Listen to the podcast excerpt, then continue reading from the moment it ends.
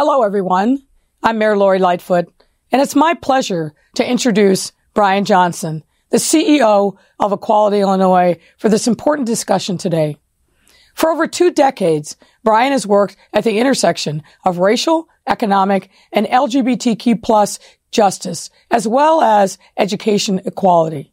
He has served as a first-grade teacher, a public school leader, and remains a national champion for elevating the voices of teachers within our democracy.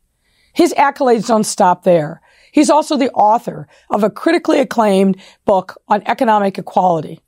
Brian and his team are at the helm of our state's LGBTQ plus civil rights organization and have helped to shepherd the passage of 2 dozen laws and regulatory changes, engaged tens of thousands of Illinoisans, and advocated for the elevation of LGBTQ plus voices at every level of public sector decision making.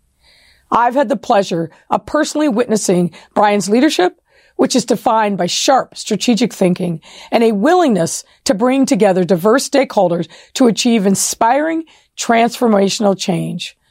No doubt, our city is a better place because of his leadership. I thank the City Club of Chicago for hosting this important discussion with him, and I'm excited for you all to hear how a more LGBTQ plus inclusive future benefits everyone. Thank you so much, and Brian, knock him down. I am not even going to try to follow that. Brian, come on up.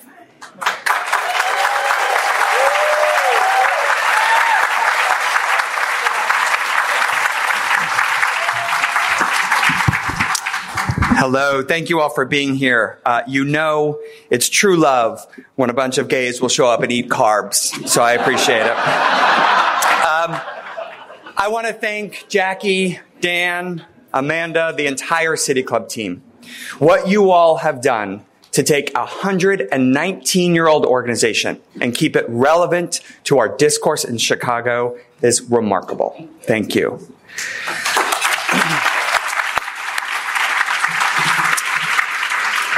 I want to acknowledge that we are gathered today on the unceded lands of Native peoples, including the Miami, Ho-Chunk, Menominee, Sac, Fox, and the Council of Three Fires, the Ojibwe, Ottawa, and Potawatomi nations. May our words and actions today honor their legacy. And I would like to thank all the workers here at Maggiano's for making this possible, for serving us our food, and for making it a possible thing for us to convene here today.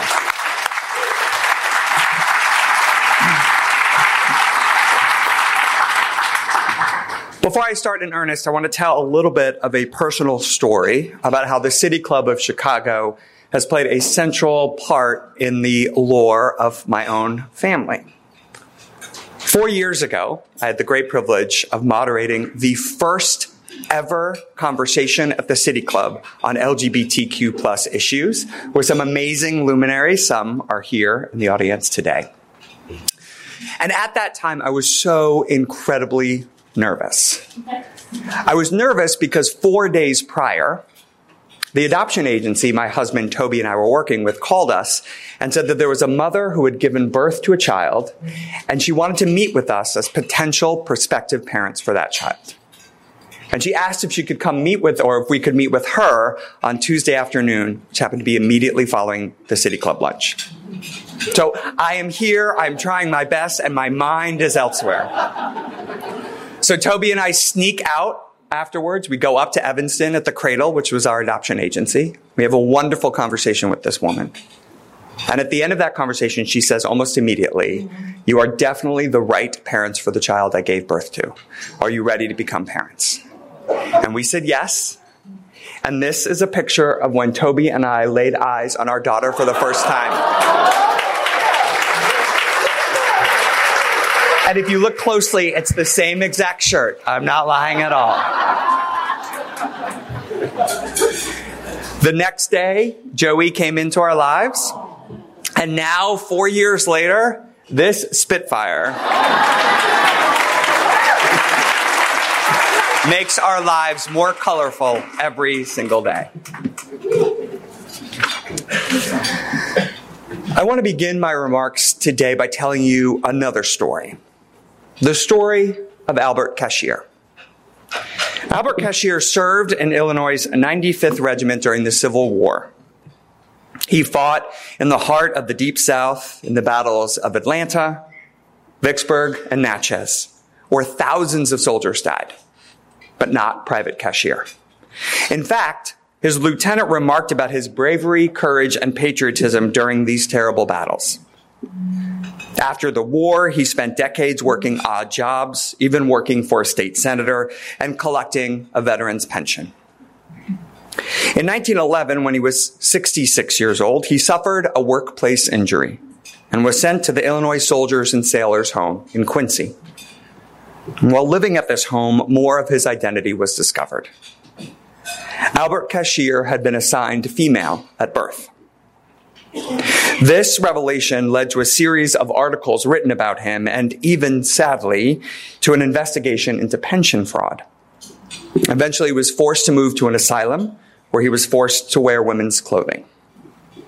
But months before he died, in 1915, a hospital physician took Cashier to a parade for Union veterans, where the physician dressed him in his old Union uniform, and he walked proudly through the streets of Moline as his true self. You see, LGBTQ plus people have always been a part of the fabric of the city and state.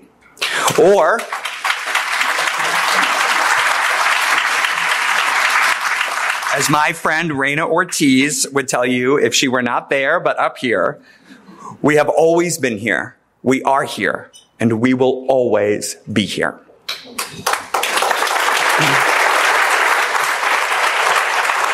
The story of LGBTQ plus equality can sometimes seem like a contemporary one.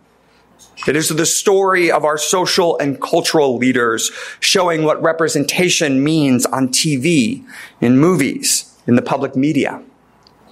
It is the story of our sports and athletic leaders paving the way on the playing fields. It is the story of our political leaders and civil rights victories leading the charge for full equality in the halls of power. Or maybe, if you've been around a while or are a student of history, the LGBTQ plus story may seem a couple of decades old. It is the story of the ancestors of our modern movement, like Sylvia Rivera and Marsha P. Johnson. It is the story of our public actions in the 80s and 90s, demanding the government acknowledge our rights and recognize our dignity. It is the story of our civil rights leaders like Art Johnston, who secured our wins and held politicians accountable for decades. But the thing is, LGBTQ plus people have been a part of the fabric of Illinois for as long as Illinois has existed. Ours is the story of trans people like Albert Cashier and the estimated 1,000 other trans men who fought in the Civil War. Ours is the story of feminist Frances Willard of Evanston, who led the powerful Women's Christian Temperance Union, which she grew to become the largest organization of women in the world by 1890. And her romantic attraction to women was only revealed when her young diaries were uncovered decades after her death. Ours is the story of Jane Addams, former City Club of Chicago member, and the first American woman to win the Nobel Peace Prize, who lived with the love of her life, Mary Rose Smith, for 40 years. Ours is the story of Alfred Finney, who hosted the famous Finney Halloween balls in Bronzeville from the 1930s to the 1950s. At these balls, which were feted in national magazines like Ebony and Jet, drag was celebrated. You see, LGBTQ plus people have been contributing to the beauty and vibrancy and strength of Illinois for as long as we have been a state. But it's even more than that. Illinois has always been at the beating heart of the national movement for LGBTQ plus equality. Nearly a century ago, in 1924, Henry Gerber founded the nation's first gay rights organization, the Society for Human Rights, right here in Chicago. In 1961, Illinois became the first state in the country to decriminalize homosexuality with the adoption of the Model Penal Code. In 1970, Chicago was one of four cities to launch the very first pride parades, commemorating the prior year's Stonewall riots in New York City. And as we all know, in 2014, Illinois became the 8th and final state to legalize marriage equality by the vote of its legislature. It has not always been easy, and it has not always been amicable. But Illinois has consistently been a landmark state for the march to full equality for LGBTQ plus people. We are not new. Our demands for justice are not new. We have been here since before the founding of Illinois, and our aspirations that our dignity will be acknowledged have been here as long as we have. So, if we were to take a snapshot of the LGBTQ plus community in Illinois today, what would we see? Lesbians, gays, and bisexuals make up over 4% of the state population. Trans folks make up 0.5% of the state population. All in all, 500,000 people in Illinois identify as LGBTQ+. And in Chicago, we are even more represented. Over 7% of the city's population identifies as lesbian, gay, or bisexual. 0.5% identify as trans. Together, nearly 1 in 12 Chicagoans identifies as LGBTQ+, almost 150,000 of us. We are families. 1 out of 4 queer people in Illinois are raising children. We are younger. Only 8% of the LGBTQ+ population in Illinois is over 65. 8% compared to 21% of the non-LGBTQ plus population. And we are slightly more racially diverse. 42% of us identify as people of color compared to 38% of the general population. We are bold and beautiful and powerful in this city and in our state, but we are not yet fully equal. Equality Illinois, as the state's LGBTQ plus civil rights organization, spends a lot of time throughout Chicago and across Illinois listening to our community. In fact, we just wrapped up a months-long listening tour in service of our soon-to-be-released 5-year strategic plan. We conducted town halls, interviews, and surveys, and we were obsessed with answering the question civil rights activist Ruby Sales used to ask, where does it hurt? Now, it would take too long to chronicle all the inequities staring down the LGBTQ plus community in Illinois. But over and over again, community members keep telling us about the injustices they face in 3 primary areas, the areas of pain most broadly and deeply felt. We face economic hardships that outpace the hardships our non-queer peers face. We are over-criminalized and treated poorly in the American legal system, and we lack consistent access to adequate and affirming health care. So let me take these in turn. We are over-criminalized. We are 6 times more likely to be stopped by the police. We are 3 times more likely to be incarcerated. We are less likely to call the police when we need help. 13% of LGB people and 56% of trans people decline to call the police when they need help. And 46% of queer Illinoisans report a negative interaction with police. And the stories behind these statistics are heartbreaking. They are stories of us being targeted in public and on the streets. They are stories of us being physically assaulted by law enforcement. There are stories of us being called homophobic slurs and trans slurs by police and correctional officers. And the weight of this leads a critical mass of our community to be deeply distrustful of the American legal system. In fact, when surveyed, the legal system is the place where we feel most unequal, outpacing even our experiences of inequality in houses of worship and in the immigration system. We lack sufficient access to adequate and affirming health care.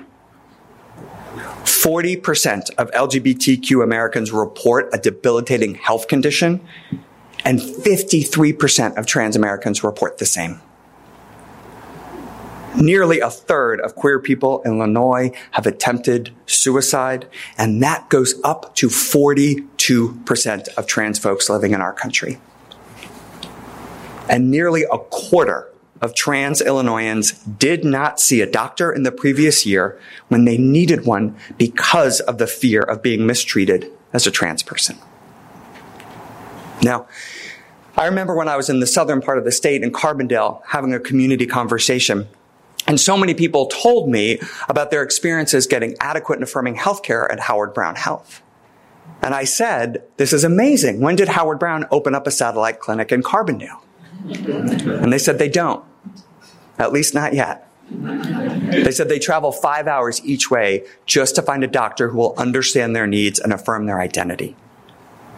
And this story could be told about neighborhoods throughout the city, where even though places like Howard Brown are expanding rapidly into new communities, too many people have to travel too far to find adequate and affirming health care. We are less economically stable. Nearly a quarter of queer Illinoisans are food insecure, compared to 14% of our straight and cis peers. And 26% of LGBTQ plus Illinoisans earn less than $24,000 a year, compared to 18% of our straight and cis peers. At Equality Illinois, we saw these economic disparities play out even more so when we were all hit with COVID, because members of our community are less likely to earn a college degree and disproportionately work in the gig economy or in hospitality. When the devastations of COVID, or really any public health or economic crisis, hits, too many in our community struggle to make rent or afford groceries. And when you perpetuate this year over year, the wealth and income gaps only widen. There is no closing the wealth gap in this city without also closing the queer wealth gap in this city.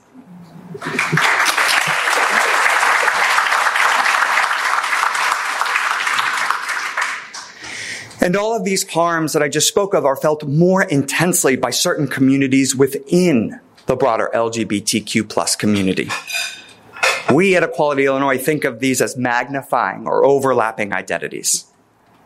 Because if the experience as walking as a queer person in Chicago is tough, and it is tough, it only becomes more challenging when you layer on top of that experience the experience of being a woman or a person of color or living with a disability or being trans or being an undocumented immigrant, or, as is the case for many of us, holding multiple of these identities. Intersectionality means acknowledging the additional challenges and harms experienced when one holds multiple identities that are simultaneously under attack in America today. But this is not the full story of our harms, because we are experiencing these and all the other inequities while also being under attack. Anti-equality forces are coming after our most vulnerable. They are coming after us with bills like Don't Say Gay that refuse to allow children to acknowledge their own identities or the identities of their families. They are attacking our trans youth for seeking affirming health care or participating in sports. And despite what the radical anti-equality forces claim, this is not about teaching sexual orientation and gender identity in schools or to young children. Sexual orientation and gender identity is taught all the time. Our opponents are totally fine with the teaching of sexual orientation on TV or in schools, just not our sexual orientation. Our opponents are totally fine with the teaching of gender identity in the media or in classrooms, just not our gender identities. And this is grounded in their false belief that we are deviants, that we deserve to be pariahs, that we are owed little more than shame and hushed conversations. And I resoundingly reject this. We are co-equal members of our communities whose identities and families deserve to be honored and acknowledged in the same ways as others. But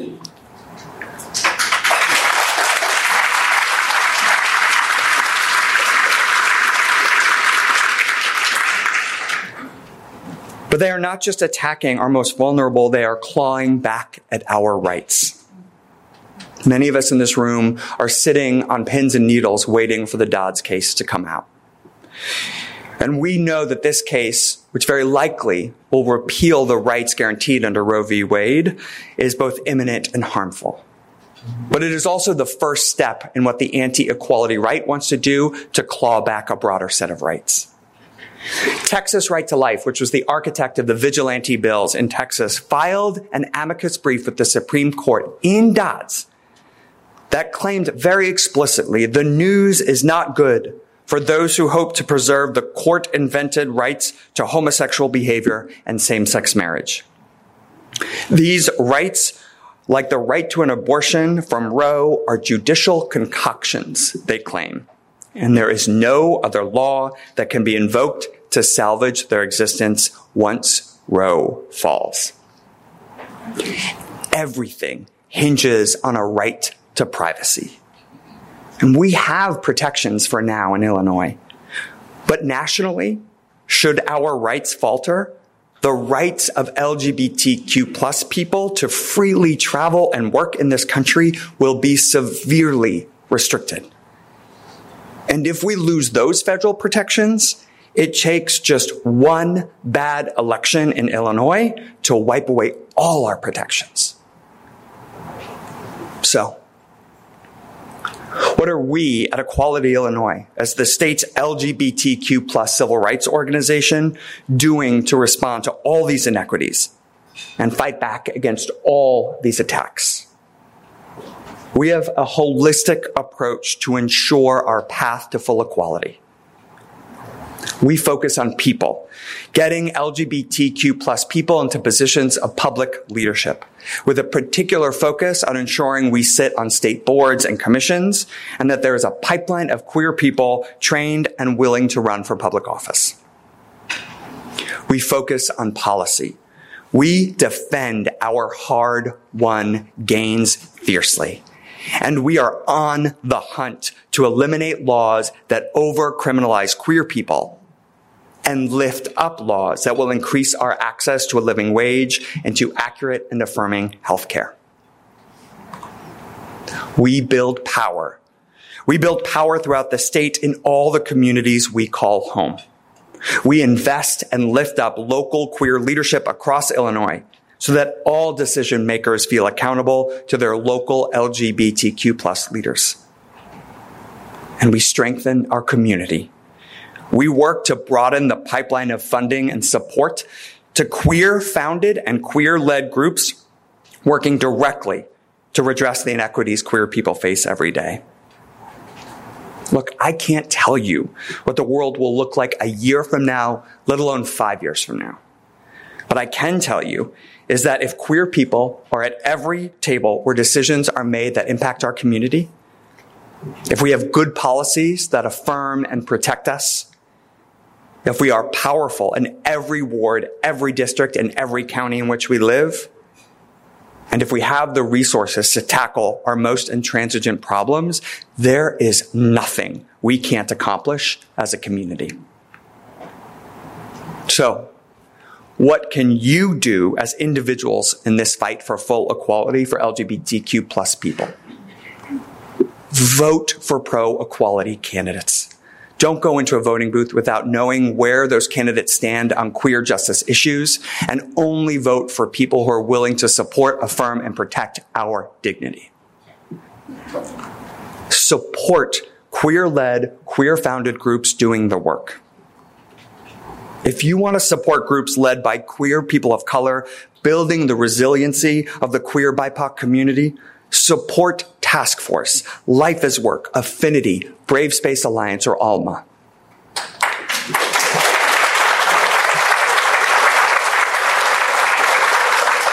If you want to support and strengthen the social service agencies meeting the healthcare and housing needs of our most vulnerable, support the Center on Halsted, Howard Brown Health, AIDS Foundation of Chicago, and Chicago House.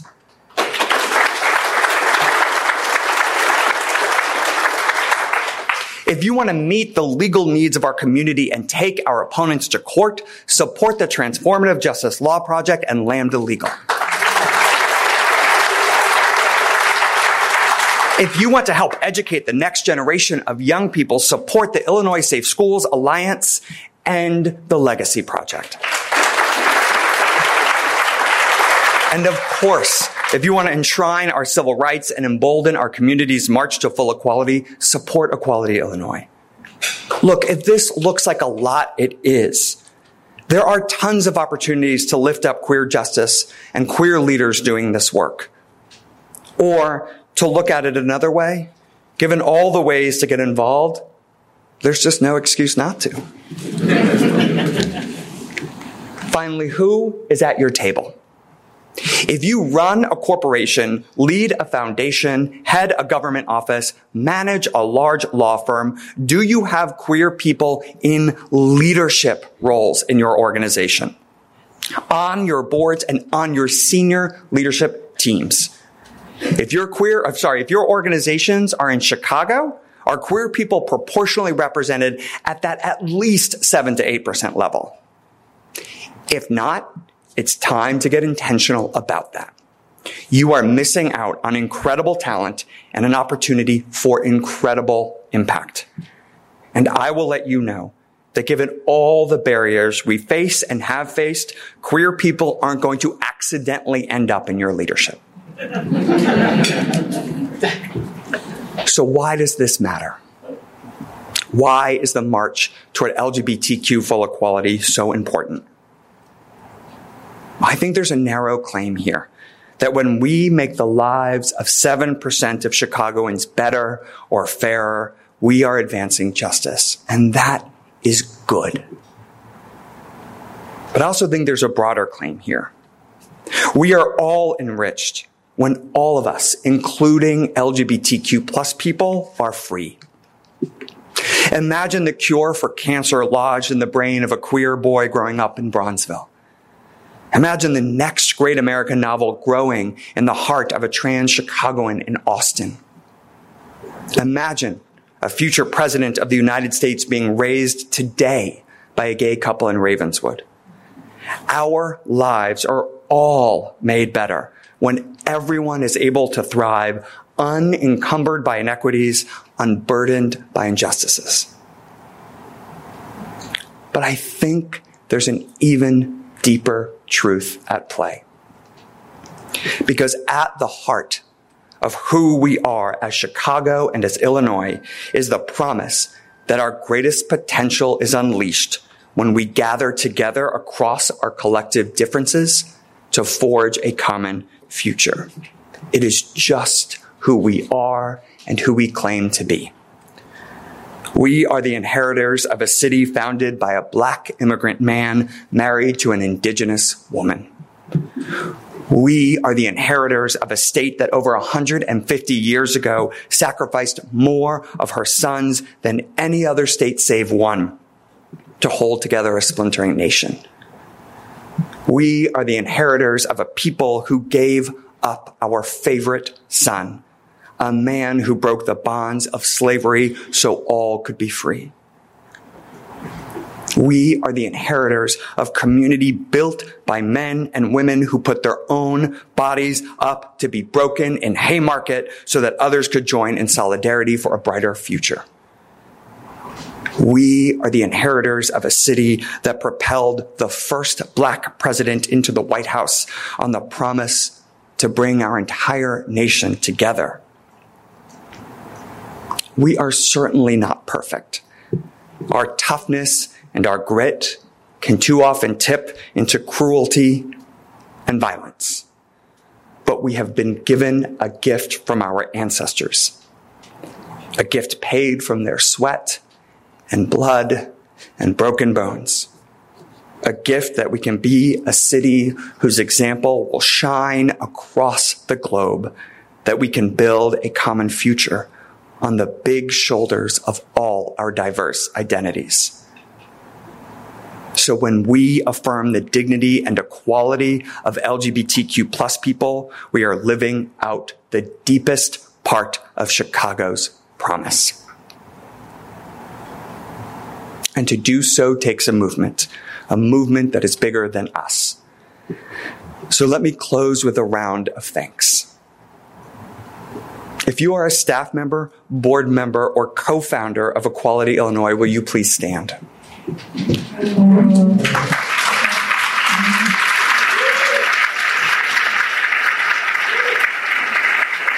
And stay standing. If you are an LGBTQ plus elected official, please join them and stay standing.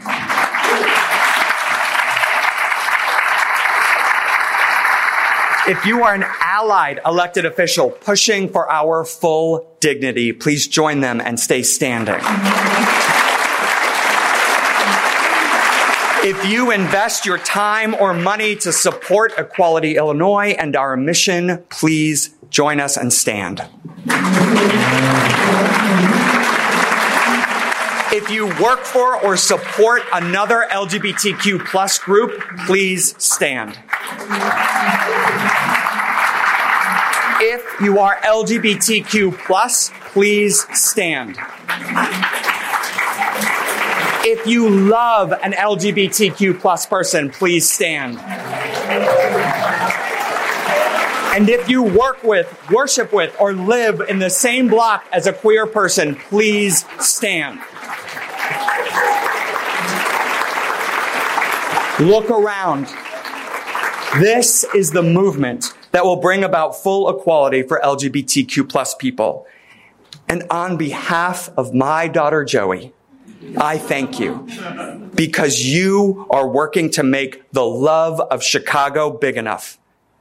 You are working to make the embrace of Chicago wide enough to include whomever she will love and whoever she will grow to become. And my gratitude knows no bounds. May peace, grace, and love be yours in abundance.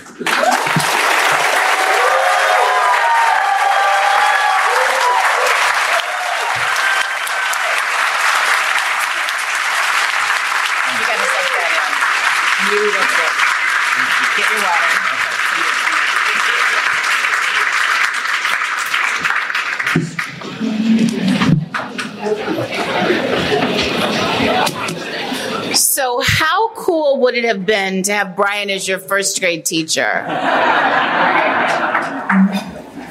My first grade teacher wasn't that cool. Wow. That was something like church, kind of, you know? Thank you so much, Brian. And if you were wondering why we did not do recognitions, it's because Brian kind of stole the show with that, didn't he? That was pretty cool. So thank you to everyone for being in the crowd today. I'm giving him a couple minutes just to kind of gather himself. And we have questions. It's going to be speed round. So, great. I can do it. Okay. Let's just start with James Anderson. Are you still in the room, James? Well, you had the audacity to check no in the membership thing. I thought that was pretty bold to start with. But I'm going to ask your question anyway. That's when you say, thanks, Jay. Okay. Just So he says, what do you think of businesses, and he mentions one, that promote pride with rainbow flags on social media and then make campaign contributions to anti-gay politicians? We got a few of those today, so. I mean, it's absolutely unacceptable, right? I mean, we are not a marketing ploy. We are not a community to be used to tell your employees you are just and to sell more product. Like, we deserve full justice and dignity. And that extends through everything that you do. And so if you're a business that says you support us and then you rescind your support of us because you're being attacked, or you invest with your political dollars in the sponsors of bills targeting us, we are on the move to find you out and to come for you, because quite honestly, that is unacceptable.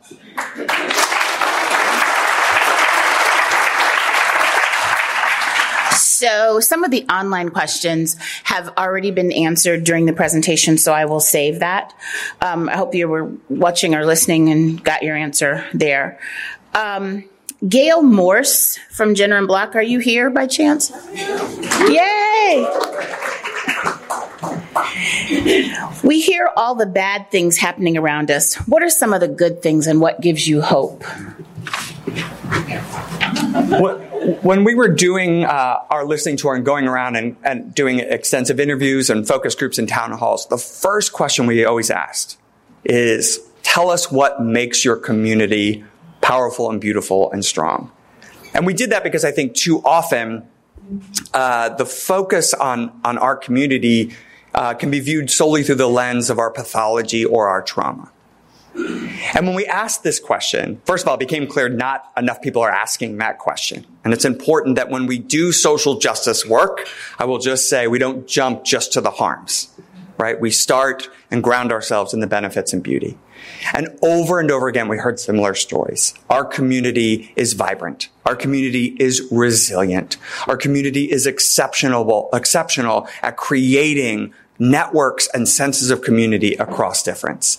And I think that is what gives me strength, that we have the ability, not that we should have to, but that we have the ability to withstand and push back against whatever comes from us, because we are beautiful, strong, resilient, and connected.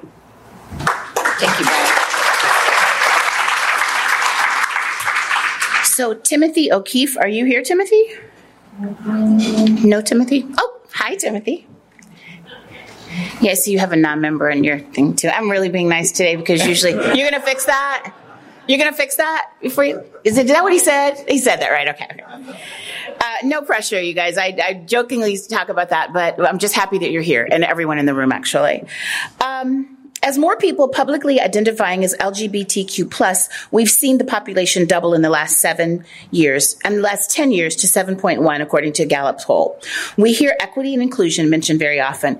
Do you think that today the LGBTQ+ community is getting an equitable share of the funding? Good question. Yeah. Absolutely not. I mean, when we see snapshot studies, for example, of foundation philanthropy, when we see snapshot studies of what small businesses are getting municipal and state level contracts, we see that LGBTQ+ people and organizations are not actually getting our fair share, our represented share.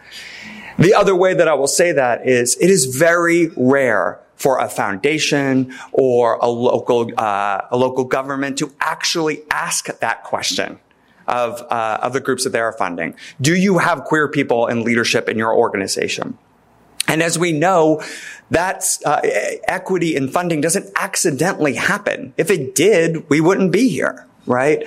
So if you are a foundation officer, if you are a corporate giving officer, if you are running a municipal office that helps to invest with contractors, and you're not asking the questions about LGBTQ+ people in the organizations you invest in, I can guarantee that you're underinvesting in queer justice.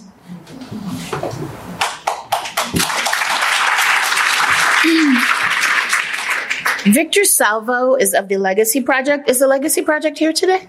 How do you feel the work of the Inclusive Curriculum Advisory Council of Illinois, I ICACI, am I saying that right? Okay. In which both our organizations are heavily invested, might be able to proactively influence the national conversation on LGBTQ inclusive curriculum. Yeah. Good question. I love this law. This is a law that we worked with the Legacy Project and the Illinois Safe Schools Alliance that Senator Heather Staines shepherded through the General Assembly that made Illinois only the fifth state in the country to require the teaching of LGBTQ plus history in schools. Let me ask you all a quick question. How many of you all knew that Jane Addams was a lesbian? Okay, this is a knowledgeable crowd. I remember talking to a legislator at the General Assembly who said when the bill was going through, I don't understand why we have to talk about the private lives of public officials. And I said, well, Representative, what was Abraham Lincoln's wife's name? And he was like, well, it was Mary Todd Lincoln. And I said, well, what was Martin Luther King Jr.'s wife's name? He said, well, it was Coretta. And I said, well, what was Jane Addams' wife's name? Oh, I didn't know Jane Addams had a wife. And my point is exactly, right? We only talk about this concern of privacy when we're talking about queer people. And so I think what Illinois can demonstrate is that when you weave in a factual, honest, accurate assessment of who queer people are in history, kids are more knowledgeable or more ready to see a diverse future of leaders in and among their own ranks.